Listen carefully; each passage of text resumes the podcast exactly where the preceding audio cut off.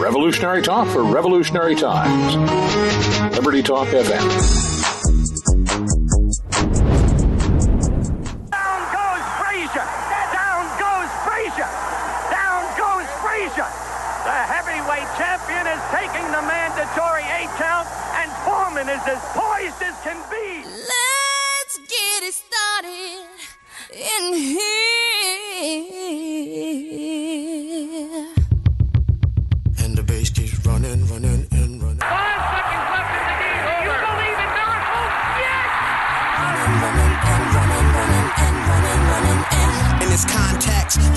Disrespect. So when I bust my rhyme, you break your necks. We got five minutes for us to disconnect. All the band is out on the So and break away from tradition, cause when we be out, girl, it's fully be that. You wouldn't believe how Smith, Clark one in the right down the line. It may go. Crazy, folks. Go crazy. Everybody, let's get into it. Pass comes into Jordan. Here's Michael at the foul line. A shot on Ehlo. Good! Let's get it started. Ha! Let's get it started in here.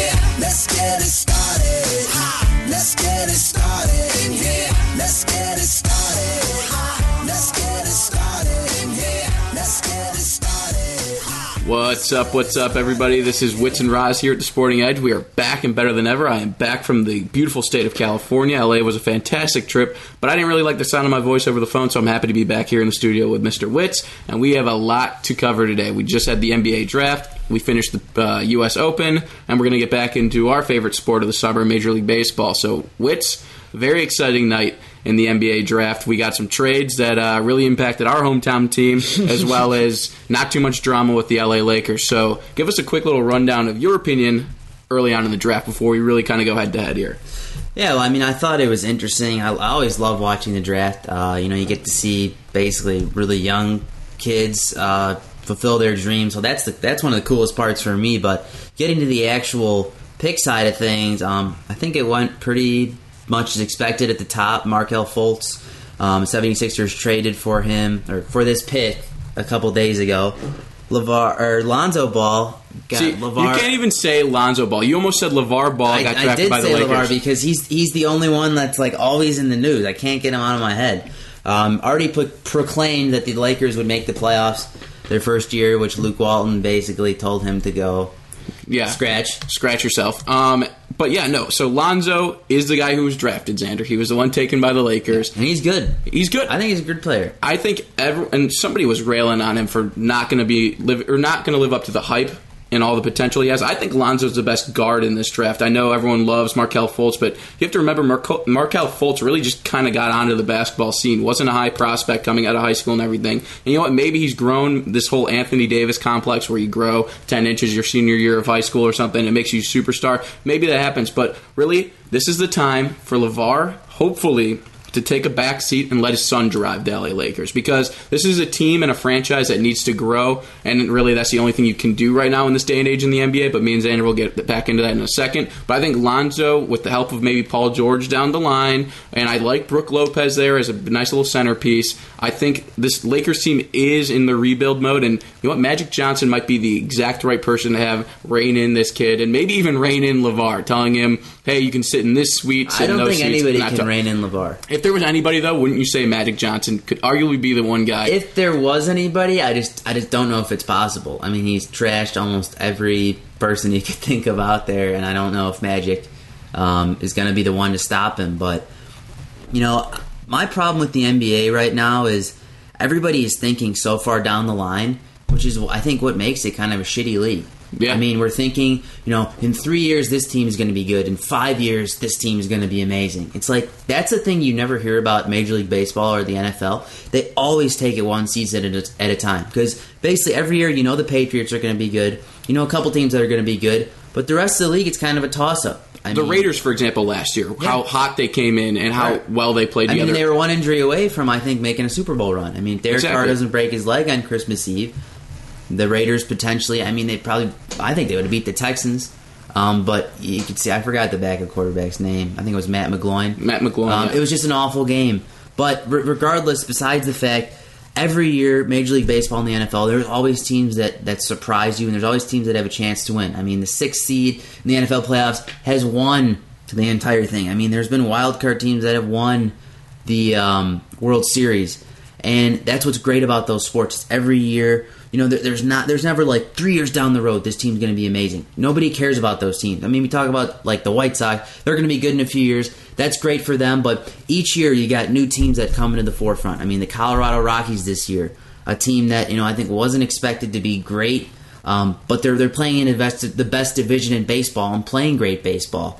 But you look at the NBA, it's just like, well, one of the Warriors not going to be the best team in the league by four times. You know, one of the Cavs are not going to be the best team in their league.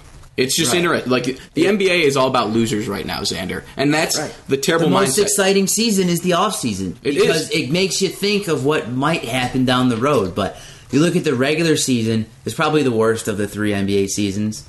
Worst. Kind of the most meaningless. Absolutely, because in the postseason, you kind of have that weird hope that, like, oh my god, the Celtics are going to take one game. And that's how excited you can get for the Celtics taking one game after four or five years of this. So it's pretty brutal, but like you said, the offseason, really something uh, to look forward to. I mean, the Dwight Howard trade got me excited. I mean, he sucks. He hasn't Dwight done Howard, much. I- he's I- terrible, but did you not get a little excited? It was like, wow, he's going to the Charlotte Dwight Howard still carries the weight of a huge name because you just think of him when he was with the Magic and he was like the best center in the league. And it's been that way for like seven years where he's still a huge name, but now he just sucks. Do you think he would get a max deal with any team in free agency? No, and he shouldn't because he stinks. Like, Okay, and that's totally fair. But what the other point I want to make is so there's a lot of trouble going on with this one and done deal. There were 16 freshmen drafted in the first round of the NBA draft this year, setting a record by a lot.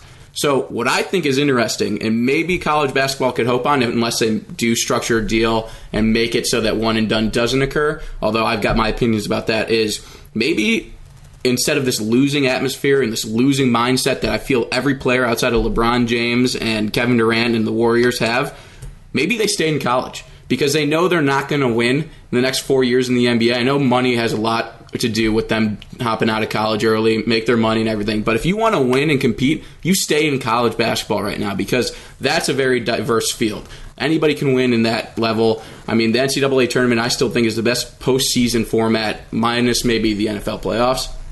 So maybe that they're going to help themselves, knowing that, hey, I'm the best player in college basketball, but I'm about to be drafted to the 76ers, who we'll talk about in a little bit as well, because I think their team is a couple years away, which is the sad thing that we every team's a couple years away. But maybe that helps the one and done because they know unless they go to the Cavs or the Warriors, there's really no point in being in the NBA. Yeah, well, I mean, I think going to the NBA is a lot more about, like you said, money than Such a sad being. thing. Eh, I mean, is it is it sad? It's, We're competitors, It's, Xander. capitalism at its finest. I mean, these these guys have a chance to make you know more money than a lot of people do in you know an entire lifetime. If we got to play a game for our career, that would be incredible. And I don't think the money would be such a big factor in my life. I mean, obviously, I'm coming from a different place than most of these Right, but if you had the chance to move from from one step to another step and you know make basically an unlimited amount of money, would you want to wait three years? You know, if well, I'm if very you- competitive, so that's the tricky Well, part. I'm just saying, like you know, not everybody is like fortunate enough to you know want to stay in college for four years and play basketball. I mean, if a guy has a chance and he's good enough to go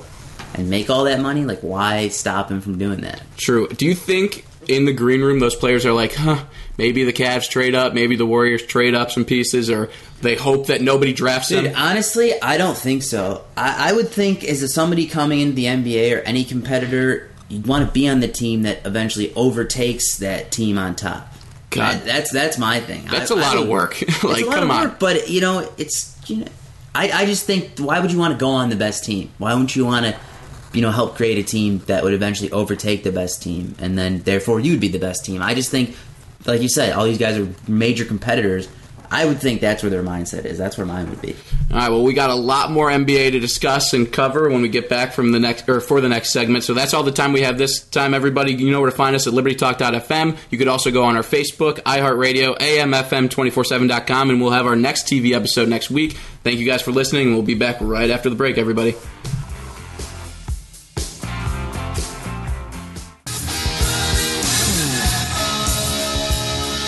What's up? What's up, everybody? We are back and better than ever, and we are better than the NBA because no matter what, we're still going to entertain you. Whereas the NBA, you get maybe four games of entertainment. But like we said, the offseason has been fun, and the offseason revamped during the NBA draft as Jimmy Butler is no longer a Chicago Bull. Instead, we got Zach LaVine, Kris Dunn, and Lauri Markkanen, who can't move very well, but is a great pick and pop guy. So if you guys ever play pick up basketball with Lauri Markkanen, I don't think you're going to take a W. Pick and pop's huge in that game. Slow defense on a three and three court or two on two court, way different than uh, playing at the NBA level. So I think the Bulls got fleeced. I think Chicago's in a little bit of trouble, but at this point, who really cares if you're in trouble because you're not competing with the Cavs or Warriors anyway? Exactly. I mean, that's the thing I think people forget. It's just like the Bulls with Jimmy Butler were not even remotely close to winning an NBA championship. They weren't even they weren't even close to making it, you know, to the Eastern Conference Finals. I agree. I mean, so people's people say they lost. I know the article on CBS says they lost. Um, maybe they did. Maybe they didn't. I don't know. Well, I don't know if they're bad enough to get a top pick still. I think they're still a team that's going to win enough games to keep them out of like the top eight or like eight top eight picks. It's so hard to say. I mean, the guys they got, Kris Dunn. To be honest, I didn't watch him last year. Um, Didn't play very much. And Thibodeau's thing, the rookies don't play very often. I, I saw what he did at Providence, right? Yes. I thought he was a solid player. Um, so I don't know. I mean, Zach LaVine coming Athletic out very, very athletic. I don't know. I mean, it's hard to judge, um, and it's even harder to judge when I mean the league is such shit. You know, Yeah. because what's the what's the point? I mean, the Bulls lost Jimmy Butler, but who cares? Because the Bulls are you know if the Bulls are five out of ten, the Warriors are ten out of ten. Like they're not even close. They're not even the same league. That's the problem. The NBA. There is so much disparity. There's because there's not enough good teams. No. They- Although they- the Timberwolves now, do you think they're a good team now? Are they a playoff team this year? I think they should be. I agree. Um, I don't like it's. It's hard to say how people are going to play together um, because the NBA is is such a. I don't really know how to describe it, but like you know, in baseball, every play kind of happens on an individual perspective. Yeah. Like you're, all nine guys are on the field, but he hit a ground ball to the shortstop. He fields it. He throws it to the first baseman. It's like I feel like there's a lot less variability, like when you sign a big pitcher or whatnot in any type of market. But basketball, all five players are constantly moving like at the same time, so you don't always know how that's going to transfer. I mean, I think Jimmy Butler's awesome. I don't think he's at the top tier of NBA players, which I'd probably put at about five or six guys. Okay. I don't think he's in there. I think he could be top ten though, almost. I think top ten probably. I mean, he he seems like a guy who might eventually be that key player for a championship team. Um, Yeah. with enough pieces around him, which this Timberwolves team could possibly provide. I mean, Karl-Anthony Towns, I think, is a top five big man in the league right now. Absolutely. And then Wiggins, I believe, is, like you said, going to be in that top five argument at one point. But the real question, and what I think, so I think Jimmy Butler's key to this team. He's the best scorer now coming to this Minnesota Timberwolves team. And plus, he's going to be reunited with Thibodeau, so that's always a good sign. They really gelled well together when they were in Chicago. But he becomes the best scorer, taking pressure off of Andrew Wiggins right now. And I don't know how much longer we can go with saying, like, oh, Wiggins is young, Karl-Anthony Towns is young. They really got to start stepping into their role and start being those perennial all stars that they're projected to be. But with Butler being able to score, that's going to spread the court, give Andrew Wiggins more opportunity to get to the rim. He's the Andrew Wiggins remains the most athletic guy on this team and will be able to dominate with the ball in his hand. But he now has a scorer in Jimmy Butler to help And also forgetting Ricky Rubio. who's one of the best distributors. And that's and so the Kris Dunn thing that you mentioned is interesting. I think Kris Dunn's going to be a good point guard in this league. But he what he was supposed to come in and do is replace Rubio, and clearly that's not the game plan. Rubio had eight assists and I think four rebounds a game. His scoring wasn't like the wasn't the top for point guards, but they said that his numbers were comparable to Chris Paul and uh, Kyrie Irving in terms of his being able to distribute and make the players around him better. So add Jimmy Butler to that mix, I think Rubio's numbers also continue to go up, and I think that's a good starting five right there. I also like Gorgui Who's Dieng. the- Gorgui Dieng is Gorgui their Dieng four. play the four. Yeah, and he's a nice, big, lanky guy in there. Twenty-seven years old. So this, there's nobody o- older than Dude, Ricky twenty-seven on this Rubio team. has also been playing professional basketball since he was like 11 years old. Exactly. So They're the, there's the. Chicago Cubs to me in terms of teams Yeah. in the NBA to watch out for because Yeah, these I guys mean, could all become all stars. Huge. This was a huge acquisition, um, Jimmy Butler for them, because I don't, like I said, I don't think he's like can lead a team like LeBron. He won't be the best player, but enough pieces around him, like Andrew Wiggins, develops to his full potential. He might be a top ten player in the NBA. And he could Karl be a LeBron-esque. Right, and and when having, I think the way that you play the game just kind of changes when you have such a great big man in Karl-Anthony Towns. I mean, the way that the Warriors play basketball right now really has nothing to do with you know a big man. I know Zaza Pachulia, he's in their starting lineup, And they got into the paint at will, so the Cavs didn't have that role either. Right. So I think that caught would prove to be a problem down the line for the right Warriors. because it ta- it sh- kind of shifts the focus of how you know you play the game. The Warriors have you know probably three of the top fifteen shooters NBA history. We've said that multiple times, but you know I would kind of like to see the NBA maybe shift back to a little bit of the old style basketball, a little more physical in the paint, in the post, knocking elbows, knocking heads, um, and I think Karl-Anthony Towns can provide that for this team, which I think is awesome because he's really fun to watch. He's absolutely fun to watch. But the NBA right now is not fun to watch. So me and Xander have been pondering all week because we're hoping Adam Silvers gives us a call. He tells us to join the NBA forefront and revamping the league because you know what? It's going to be Warriors Cavs next year. I'm sorry to ruin that for you. I don't like ruining movies. I don't like ruining stuff. But you guys have to know next year it's going to be Warriors Cavs in the NBA Finals. Okay, let me give you a what if though. Here, okay, give me a what if. Chris Paul comes to the Spurs. That makes it more interesting. But I still Because I think a lot of people forget the Spurs were up by 25 points before before Kawhi Kawhi. Leonard let down.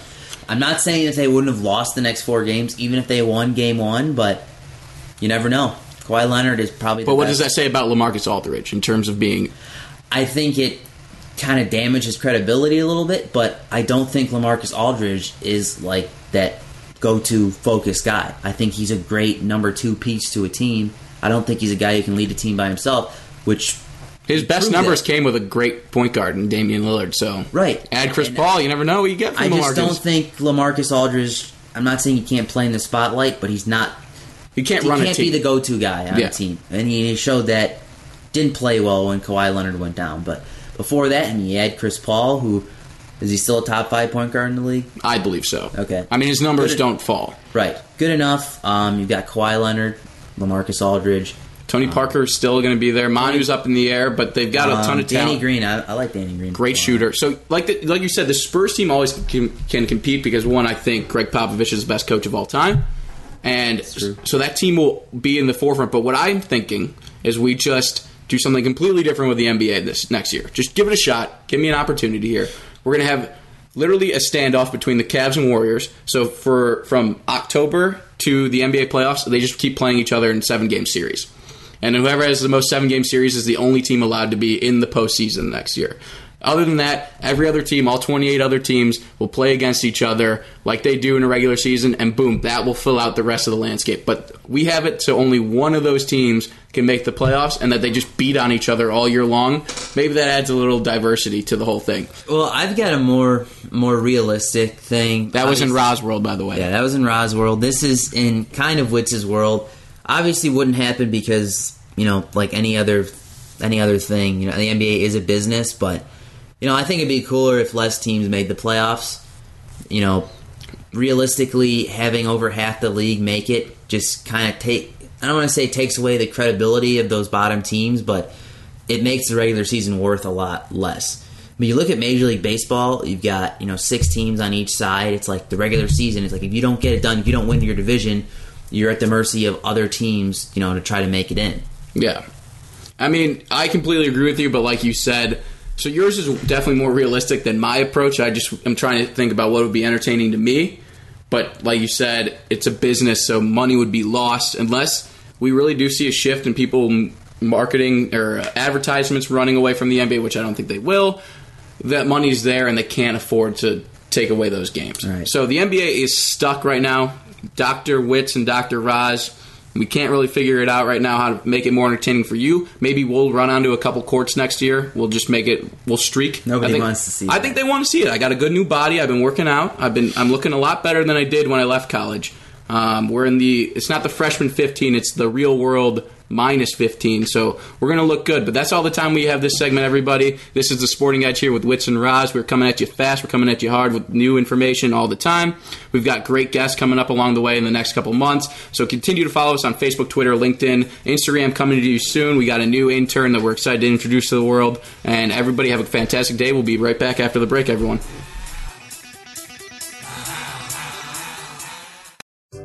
What's up, everybody? Bubba here. It's finally here. The long awaited Bubba Report, bringing you news from all the trading floors across the globe. We've got Scott Shellady, the cow guy, as seen on CNBC, Fox, and Bloomberg. We've got Keith Bliss, CNBC, Fox, and a floor trader at the New York Stock Exchange. We've got The Badger, who writes the hot topics and the political news. We got myself putting together my own unique indexes that will help you give you a better idea of what's going on in the market. All you need to do to get a hold of the Bubba Report is go to thebubbashow.org and sign up for the newsletter, or you can email me direct at bubba at thebubbashow.org. We want you to have this report because we've got over 150 years of experience talking about markets, getting ready for the trading, and puts you in the best position to have successful. So email me at bubba at thebubbashow.org to get a copy of your report or go right to the website, thebubbashow.org. Make sure you get it. It's a must have for every investor and trader. The Bubba Report.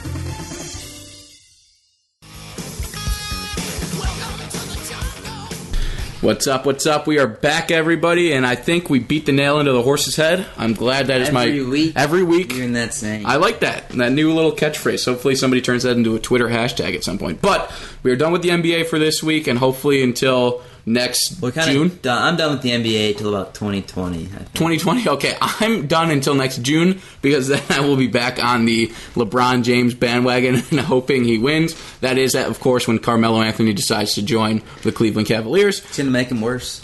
I think it'll make him better. But again, we will leave that for another day because we have to talk about one of the greater sports, one of the more fluent sports, the PGA Tour.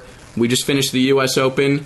And you know what? Congratulations, Brooks Kopeka. Great I think- job. I think it's Brooks Koepka. Koepka. Your name, it'll elude me for the longest time, Koepka, but I will figure it out. Anyways, congratulations. Great round, especially round four. I think Yeah, Sunday. fantastic showing. It came came to play, especially on that back nine.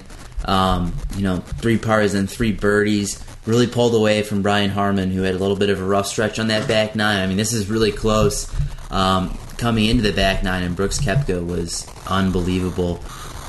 Um, you know, really shined. You know, stayed in it the entire week. Went 60, 67, 70, 68, 67 on f- the final day. Hideki Matsuyama also played some great golf. Um, finished tied for second, and it's really funny. Brian Harman needed to make that last bogey putt um, to come tied for second, which, Which was a five hundred thousand dollar putt. yeah. I was I shake over like five dollar putts. I had a big five dollar putt yesterday that I wasn't able to hit with you guys, but I think that was on a mini golf course. It was a mini golf course, but Harman, a five hundred thousand dollar putt. What I would do for five hundred thousand dollars to putt a ball, golf ball? Absolutely. I mean, I might like. you probably would. I'd make it. skydive. I'd jump. I'd do bungee jumping. I would put my hand in a crocodile's mouth. I do a lot of things for five hundred thousand dollars. But you got the opportunity opportunity to do it with one putt. But what I liked what you said is Hideki Matsuyama. Way to put the pressure on at the end there. And I know Ke- or Koepka pulled away at the end, so it didn't really matter very much. But Matsuyama made him do that. I think you had to fight.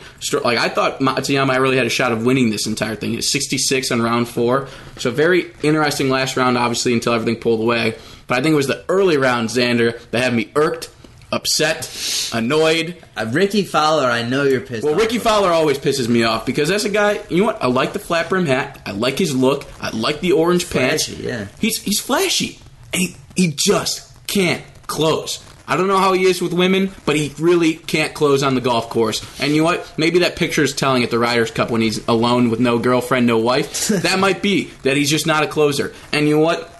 Once again, had a lead after a certain amount of holes. I don't know the number at this current time, but then fell off. And again, fell off brutally. I mean, he finished tied for fifth, which sounds great and everything, minus 10. But his last round, he shot a 72. And his second round, he shot a 73. Even, even par. That's fine, but mm-hmm. look at the date. Look at what he had before that. He had a 65 on round one. So there's the start. There's the guy that's ranked in the top five in golf. Where are you on the last day? Where are you in the middle of the rounds? Why can't you hold on? And then we, that you know what? I'm mad at Rickie, but I got to take a lot of the pressure off Rickie because he's the only person in that top five that really has a fighting chance. I mean, Spieth we know made the cut as well, but where's his name on this leaderboard list? Nobody really knows. But then we got to talk about Dustin and Jason Day and Rory McIlroy Well, not making the cut. Hideki's number two in the world golf rankings. though. He, I think he moved up though after this did, U.S. Open I mean, performance. He still had to be close near the top. And so maybe uh, Hideki's going to be our new superstar, but we need a superstar in golf that wants to hang around for a little bit. All right, and I know we're going to have a little bit of a conversation about this, but I got to tell you, golf needs that superstar, and it's not going to happen when Dustin Johnson is still blowing stuff up his nose and Jason Day can't make the cut. Rory, go back to Europe and figure out your stroke. Get back to us when you can play golf. I don't know what's going on in here, and I know I'm being really harsh, but I like watching golf. And I wasn't the biggest golf fan, but Tiger Woods definitely got me going with this. And I think you know where I'm going with Yeah. the polarizing nature of Tiger Woods. Okay, the Tiger Woods argument is is very valid um, because you can see even when he's not playing, the story is either you know the story when he was playing was he's playing great, everybody's watching him, he's winning a lot. The story when he's playing bad was it's not who's in the leaderboard, it's how bad is Tiger playing the first two rounds and not make the cut. And then when he's not playing, it's why is Tiger not playing? Why is the best you know the most polarizing athlete I would say almost ever one of the most. I'd put Tiger Woods and Michael Jordan in my top two of just transcendent talents in their respective games that I don't know if we'll ever see again. I mean, the Tiger Woods argument is just still we're still talking about him. Like Yeah, and I've been mean to him more And I've been mean to him on this show. You but I'm mean to him. I'm about to be a good guy today, right? good, good guy, good guy, bad guy, Good, good, good Roz, bad Roz. good Roz, bad Roz, and that happens. I'm a, I'm a flip flopper here and there. But Xander, as you mentioned, so I agree with you. Michael Jordan, Tiger Woods, polarizing figures could be one and two. Obviously, I have my opinion about LeBron James, but I'm gonna let that rest because he didn't win the NBA championship this year. But it's not like they're the only people that were polarizing. It went from Bird and Magic to Michael. It went from Michael to Kobe. It went from Kobe to LeBron. LeBron probably will take it off to KD. So there's always somebody in your sport that is polarizing and really brings the fans to the game. Golf right now, I'm a little concerned. The statistic I have is from 1997 to 2008, Tiger Woods only had three years where he didn't win a major. He won 14 majors in that time period. And Rory, since 2011 to 2014, has won four, so that's somewhat impressive and everything. But where is he now?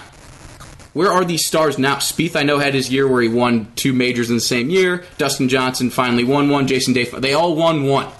They're all. Then I like diversity. We just talked about why there needs to be some in, in the NBA. I think for the for the hardcore golf fan, it doesn't matter. You're right. They're gonna watch no matter what. But like you said, for almost everybody else, like there needs to be somebody. watched golf because Tiger Woods was on. It's just it's not a bad thing. It's just the way it was. It was like you wanted to see. Everybody wants to see Tiger what he's doing, but you know we're maybe we're just a little bit of a low period right now. I mean, But I don't think you can have a low period. I think that's bad Well, for the that's sport. That's what we're having. I know, but listen to the statistic. In 2008, when Tiger won the PGA Championship, they had one of their highest ratings. The year after that, at the PGA Championship, where he wasn't in, obviously, we had some issues with the car, maybe a golf swing at a golf window, Yeah, yeah. whatever we want to talk about there, and 21 other women in between.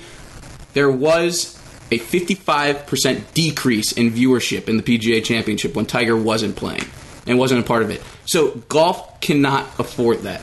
They can't, and the purses are getting higher for these tournaments. The money is going this going up. I was that was about to be bad radio because I'm using my hand gestures here. Money's going up, viewership's going down, and that needs to be flipped, or else the money's going to start coming down with the viewership. So I'm I've become more of a golf fan but I can tell you that kids probably aren't picking it up as much anymore since there's nobody really polarizing. I don't think different demographics are pulling it up like they were with Tiger Woods. Golf's in trouble. They need their stars to come to play, and that is Spieth, McIlroy, Dustin Johnson. I don't even know if I can consider him a star. I really I is Spieth and McIlroy. Okay, I, I would. I think golf has stars. They just don't have a superstar right now, which you know is it is posing a bit of a problem. You know, Jordan Spieth, it looked like was gonna be that next guy after he won those two majors. I think it was two years ago. Hasn't played that well lately. I mean, you look at Jason Day, hasn't played that well lately. Dustin Johnson injured, hasn't played well. Rory, I mean, all these guys I don't think it'd be much of a problem if they were all if you had like five or six guys at the head of the sport, which I would say golf has about five or six right now.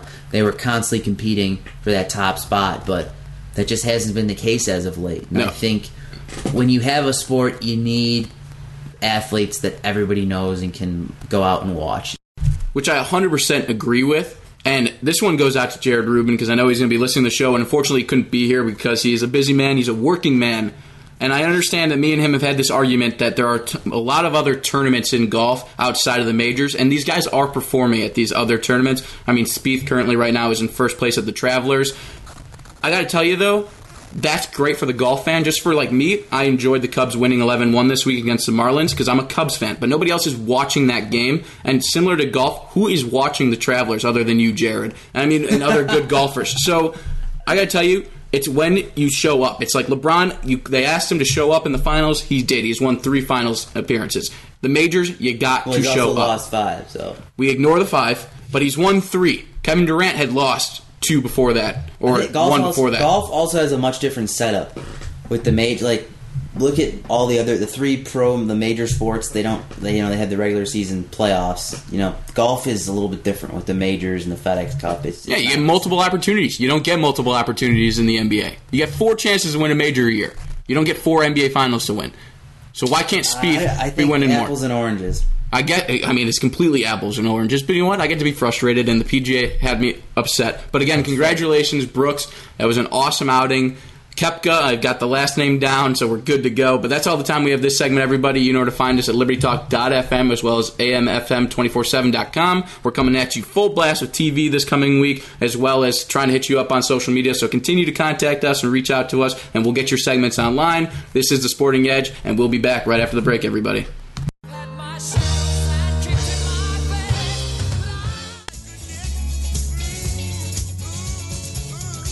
What's up? What's up, everybody? This is Wits and Roz here at the Sporting Edge, and as you can tell, this week I am the opener for every segment.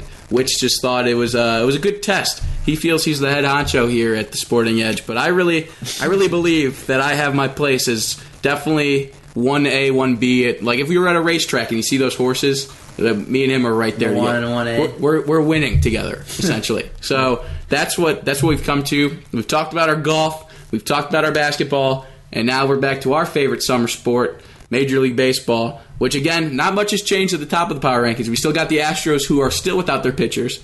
Fifty wins though. 50 wins. Look at every number other one. team in the AL. Um, Boston's the only one that has got to forty wins. True. Um, you look at the AL East. You got Yankees are thirty nine and thirty one. Um, the Rays thirty nine and thirty six. I know, playing the Ra- some good baseball. And my my big play of the week, the Cleveland Indians. I think are starting, which is going to be a pull away from the rest of the AL Central. They're 8 and 2 in their last 10. Right, and Ervin Santana is Falling off the map. He's not Again, been doing so We love our twins here because of Corey, but that it was a tough series to watch him against the White Sox. They just got pounded. So I think you're right. I think the Indians are about to make their run. They're already two and a half games up, which was a shocker as the Twins were ahead last week in the division. Mm-hmm. I mean, the other thing that I want to rip you a little bit for, and I know he had a great game recently, so I guess I can't rip you too hard, is Manny Machado and the Baltimore Orioles slipping, slipping, slipping away. they stay. I mean, you- 35 and 37 now. You know what? Uh, The the problems with the Orioles start and end with their starting pitching. Okay. It's garbage. I don't care. I don't care who's. I don't care if they got the AL All Stars batting for them. Their pitching is garbage. Zach Britton is out. You you can't win with that kind of rotation. I mean, it's they're the worst starting staff ERA in baseball, and it's it doesn't look like it's going to get much better. I mean, you look at these guys; they just don't. Chris Tillman is not the guy that he used to be. He used to be their number one guy. Kevin Gausman is a 6.6 ERA. Ubaldo Jimenez with a 6.25. Um, they've allowed 358 runs, second most in the American League behind the A's, who haven't been relevant, I think, since Moneyball. Billy Beane in the Moneyball, The movie. the movie. Um, That's almost like winning a championship for them, don't you think? Like they had I a mean, movie they- made they- after them. They haven't been good, but regardless, you know they're scoring four and a half runs a game. But I mean, your starter gives up four or five runs and can't get through six innings, it makes it really hard to win. So the Baltimore Orioles, I think this the season might be a lost cause. I you know what, I was really low on them last year, and they stuck around for like five consecutive months doing the show every week. I said the Baltimore Orioles, Orioles would fall off. It would be the Red Sox um, at the top, and they stayed with it. This year, I'm much more confident um, in the prediction that the Orioles can't possibly sustain this pace, which isn't very good right now. Um, Plus, of the competition in the AL East as well. It's a big mountain to climb Right. with the Yankees and Red Sox being where they are. But I like that. You know how much fun baseball is going to be after the All Star break if it's the Red Sox and Yankees fighting at the top That of the division. baseball is at its best, I think, when the Red Sox and the Yankees are at the top of their games It's and they're in, in the division. And obviously, they're not the best team in baseball. I would say probably the Astros. But when the Red Sox and Yankees are good, it makes the league better. I mean, it's probably, I think, you know, in my opinion, hands down, is the best rivalry in Major League Baseball history. Can I bring up something, a question for you that's interesting? No, so in the not NBA, today. not today. All right, we'll save it for next week. Yeah. But in the NBA, there's really nothing competing with the Golden State Warriors right now, right? Nothing. And we can talk all we want about LeBron and the Cavs being superstars and how much I wish they could beat this team. I have this feeling. So you just said it. There's only two teams in the AL that have won over 40 games, and that's the Red Sox and that's the Astros. In the NL West alone, there are three teams over 45 wins. Is that the is that just the division of destiny this year? Is there anybody who can take that one of those teams down? The Astros, as good as they are, Red Sox, as good as they are, the hitting of this Yankees team, as good as it is, like, is this all just a precursor to the NL West dominating in the World Series this year? Well, I, I think it's kind of hard to play over, you know, regular season dominance into the postseason in baseball in particular because it's such a different game than the NBA where it, everything. I'm not going to say it's scripted, but it, it's much easier to know the outcome. Like Golden State, Uh, some people said they weren't going to win. I was one of them who said the Cavs were going to beat them, but As was I. Right. You know, it was so much more predictable, but baseball, um, you know, the playoffs, each game, it's so intense. I mean, the, the best thing about the playoffs is the score totals. I mean, during the regular season, you'll see totals, you know, nine and a half, eight, eight and a half. Playoffs, they'll be down to like five and a half, six. I mean, you don't have these high scoring games. Every team is buckled in, um, and and really any team has an opportunity to win in baseball, which I think which makes the sport so special. I mean, it doesn't matter if you're the number one, you know, the best record in all of your league, or if you're the last wild card. Every team has a chance. Every team is close enough and can put together a series that is good enough to win and get them to the next round. So, you know, I love the NL West, what they've been doing. I, my favorite team out of all three has to be the Colorado Rockies. Um, Mr. Nolan Arenado himself. We need to get him on the show because I've never seen somebody fantasize about Nolan Arenado more than you have. Dude, he's unbelievable. I mean, he. I think he is the best hitter in baseball right now that is active.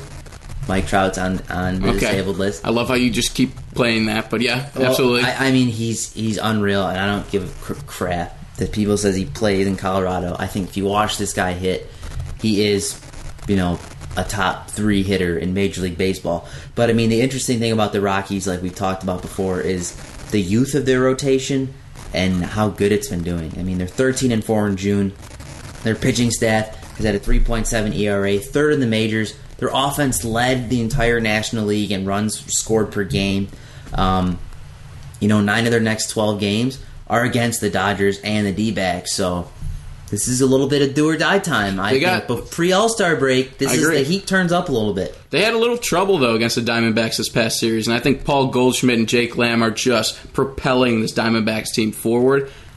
Uh, what's interesting to me is I think this is going to be similar to the NL Central a couple years ago, where they had three teams all win over 100. Although the Cubs, I just lied about that one, but just had the three best records in the NL. Yeah. Came from the Central. I think that's going to happen here with the West. I think the Nationals. I can't believe the Nationals are like two games back on them already, and they're headed in their division. And there's nobody Like in 12 and a half games. I know that that division doesn't even matter anymore. And then the Central, nobody seems to be winning. It's the most mediocre uh, division in sports right now. Everyone's either five They and five in their went- yeah, last they went ten. from like the best to like the worst. I yeah, think. it's just a weird thing. But again, that's baseball, which we love about it. So, but it gives me hope because that year, where all three of the teams in the NL Central had the three best records, none of them made it to the World Series, meaning none of them won it. And the Mets were able to pull off getting to the World Series that year from there, and the Royals, I think, went on to win it all. I have faith for the Cubs still. Why not? Why not ride with our Cubs, our hometown team? The pitching is just disastrously bad. Although Arrieta, nice little outing against the Marlins.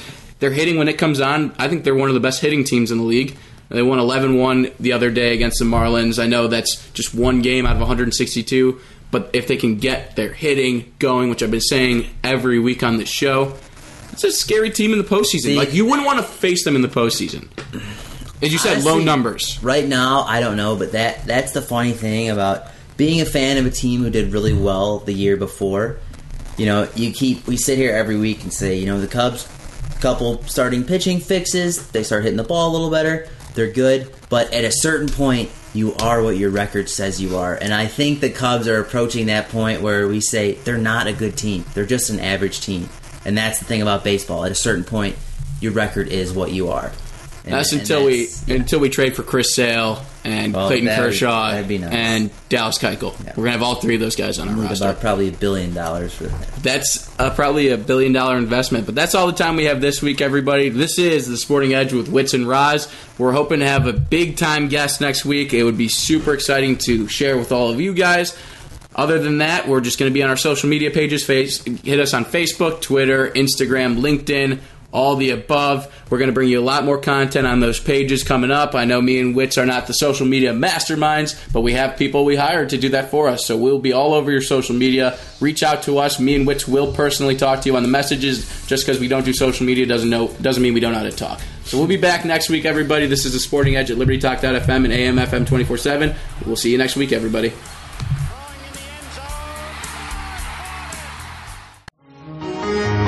Revolutionary talk for revolutionary times. Liberty Talk FM.